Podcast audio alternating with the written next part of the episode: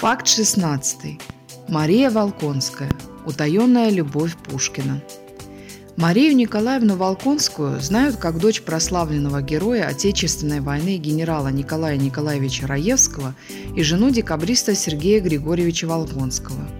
И мало кто знает как утаенную любовь Пушкина. Мария Николаевна Волконская – одна из замечательных женщин своего времени. Пушкин был дружен с семьей Раевских и знал Марию Николаевну еще совсем юной девочкой, когда он вместе с Раевскими путешествовал по Кавказу и Крыму. Яркая индивидуальность молодой девушки, пылкость и естественность характера, незаурядность натуры пленили поэтическое воображение Пушкина. Его чувство было глубоким и сокровенным. Образ Марии Раевской, этот души неясный идеал, запечатлен в стихотворениях «Редеет облаков летучая гряда», «Погасло дневное светило», «Фонтан у Бахчисарайского дворца», ее внешний облик мы узнаем в героине Полтавы. Именно ей Пушкин посвятил свое лирическое отступление в первой главе романа Евгений Онегин. «Я помню море пред грозою, как я завидовал волнам, бегущим бурной чередою, с любовью лечь к ее ногам». Оно свидетельствует о том, что поэт помнил о своем путешествии с Раевскими и о своей влюбленности в Марию. Осенью 1824 года Пушкин узнал о предстоящем замужестве Марии Николаевны. Счастье молодой женщины было недолгим. В январе 1826 года, через год после свадьбы, Сергей Григорьевич Волконский был арестован и заключен в Петропавловскую крепость. Решение Марии Николаевны оставить родных и следовать за мужем, приговоренным к 20 годам каторжных работ, вызывает восхищение Пушкина, преклонение перед ее мужеством, самоотверженностью, ее гражданским подвигом. Последний раз поэт видел Марию Николаевну 26 декабря 1826 года в Москве на прощальном вечере, устроенном в ее честь Зинаидой Александровной Волконской – в своих записках Мария Николаевна рассказывает. Пушкин, наш великий поэт, тоже был здесь. Я знала его давно. Во время добровольного изгнания нас, жен, сосланных в Сибирь, он был полон самого искреннего восхищения. Он хотел передать мне свое послание кузникам для вручения им, но я уехала в ту же ночь, и он передал его Александрине Муравьевой. Факт 17. Анна Керн не обратила внимания на Александра Пушкина. В начале 1819 года в доме своей родной тетки Елизаветы Марковны и ее супруга Алексея Николаевича Оленина, президента Академии художеств, Анна Керн впервые встретилась с Пушкиным. Правда, она даже не обратила на поэта внимания. Вот как описала свою первую встречу с Пушкиным наша героиня – на одном из вечеров у Олениных я встретила Пушкина и не заметила его. Мое внимание было поглощено шарадами, которые тогда разыгрывались и в которых участвовали Крылов, Плещеев и другие. В чаду такого очарования мудрено было видеть кого бы то ни было, кроме виновника поэтического наслаждения. И вот почему я не заметила Пушкина. Но он вскоре дал себя заметить. Во время дальнейшей игры на мою долю выпала роль Клеопатры – и когда я держала корзинку с цветами, Пушкин вместе с братом Александром Полторацким подошел ко мне, посмотрел на корзинку и, указывая на брата, сказал «А роль змеи, как видно, предназначается этому господину. Я нашла это дерзким, ничего не ответила и ушла». После этого мы сели ужинать.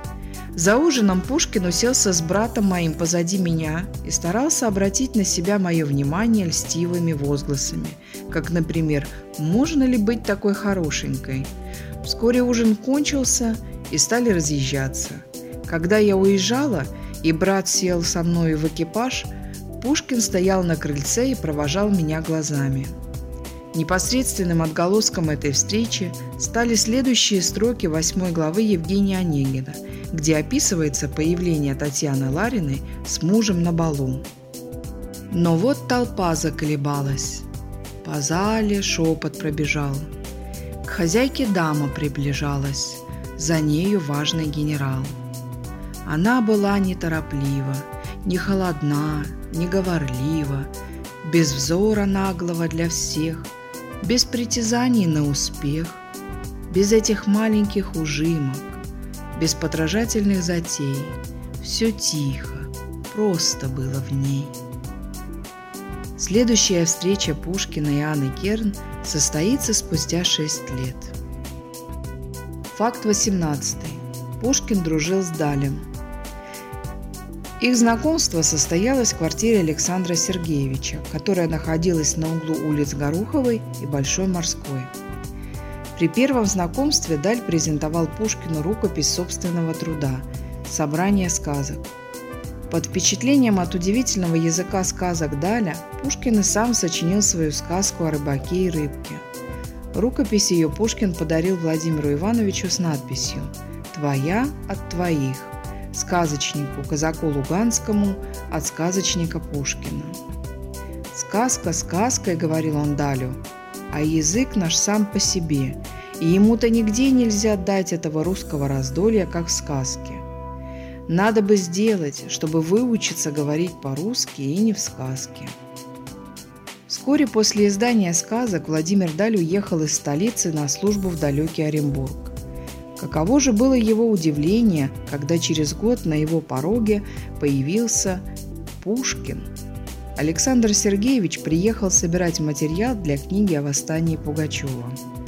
Даль помогал поэту чем мог, и вместе с ним совершил поездку в ставку Пугачева, располагавшуюся когда-то в селе Берден.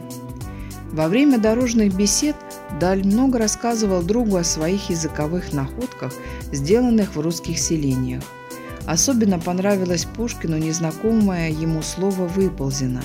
Так крестьяне называли старую кожу змеи, оставленную ею после линьки. Среди оживленной беседы великий поэт с грустью сказал тогда Далю. «Да, вот мы пишем, зовемся тоже писателями, а половины русских слов не знаем. Какие мы писатели? Горе, а не писатели. Спустя несколько лет, в 1837 году, друзья снова встретились, уже в Петербурге. Пушкин пришел к Далю в новом, только что сшитом сюртуке и со смехом сказал «Ну, брат, какова выползена? Из-за этой выползены я не скоро выползу». А через несколько дней именно в этом сюртуке Пушкин будет смертельно ранен на дуэли. Даль приложил все свое врачебное мастерство – Три дня и три ночи неотлучно провел у постели раненого друга, но спасти его так и не смог. Александр Сергеевич умер на руках у Даля, завещав ему ту самую выползенную с маленькой дырочкой от пули и перстень с изумрудом. Этот перстень Владимир Иванович всю оставшуюся жизнь носил на руке, которая и написала толковый словарь живого великорусского языка. Факт 19. Первый в мире музей Пушкина был организован в Париже человеком по фамилии Онегин. Право официально носить фамилию пушкинского героя Александр Отто получил высочайшим указом Александра III в 1890 году. К тому времени поклонник поэта называл себя так уже около 24 лет.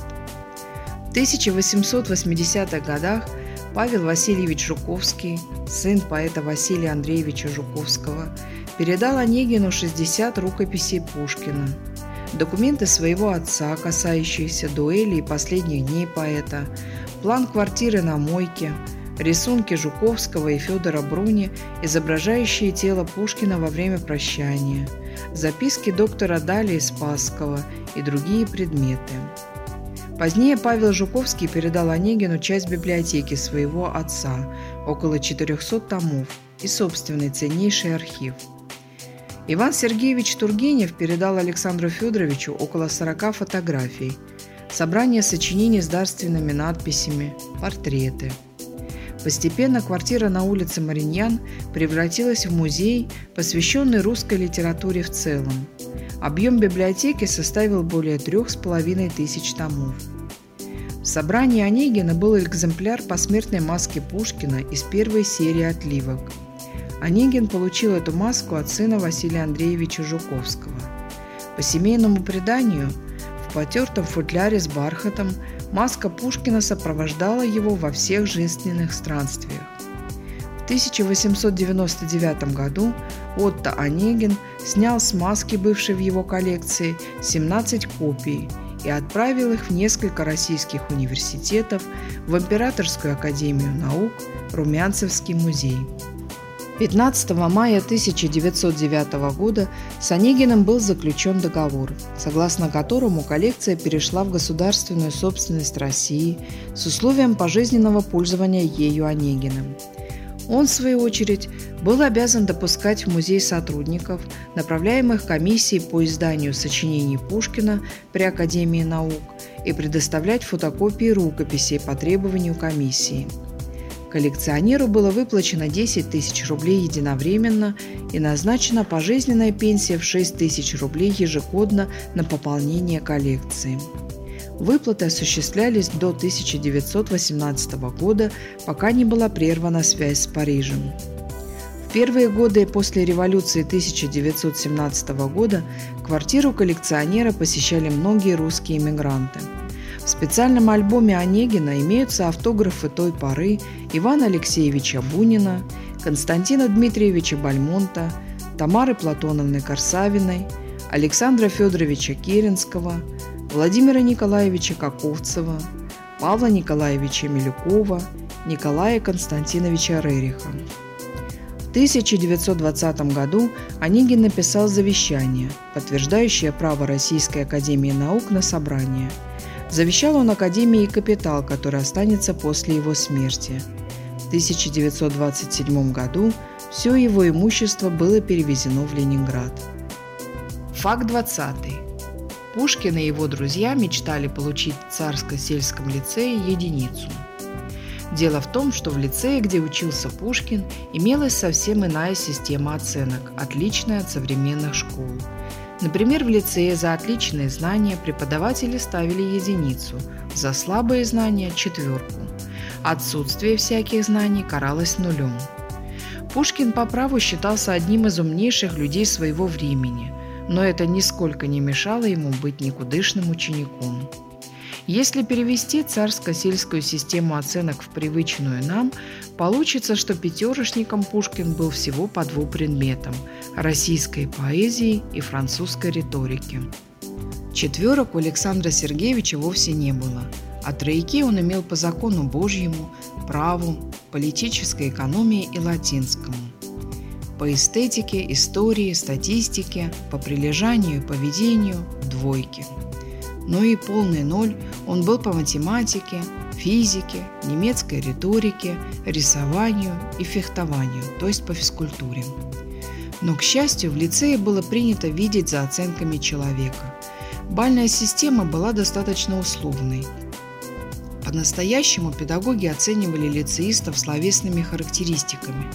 Вот характеристики Пушкина. В законе Божьем все слушал прилежно, охотно и внимательно. В русском и латинском языках. Более понятливости и вкуса, нежели прилежания, но есть соревнования. Успехи хороши довольно. Во французском языке. Стал прилежнее и успехи постоянные. В немецком языке. При всей остроте и памяти немало не успевает. В логике и нравственности – Весьма понятен, замысловат и остроумен, но не прилежен вовсе и успехи незначущие. В математике. Острота, но для пустословия. Очень ленив и в классе не скромен. Успехи посредственны. В географии и истории. Более дарование, нежели прилежание. Рассеян. Успехи довольно хороши. В рисовании – Отличных дарований, но тороплив и неосмотрителен, успехи неощутительны. Чистописании. Способен и прилежен. Фехтовании. Довольно хорошо. По нравственной части. Мало постоянства и твердости, слова охотен, остроумен, приметное и добродушие, но вспыльчив с гневом и легкомыслен.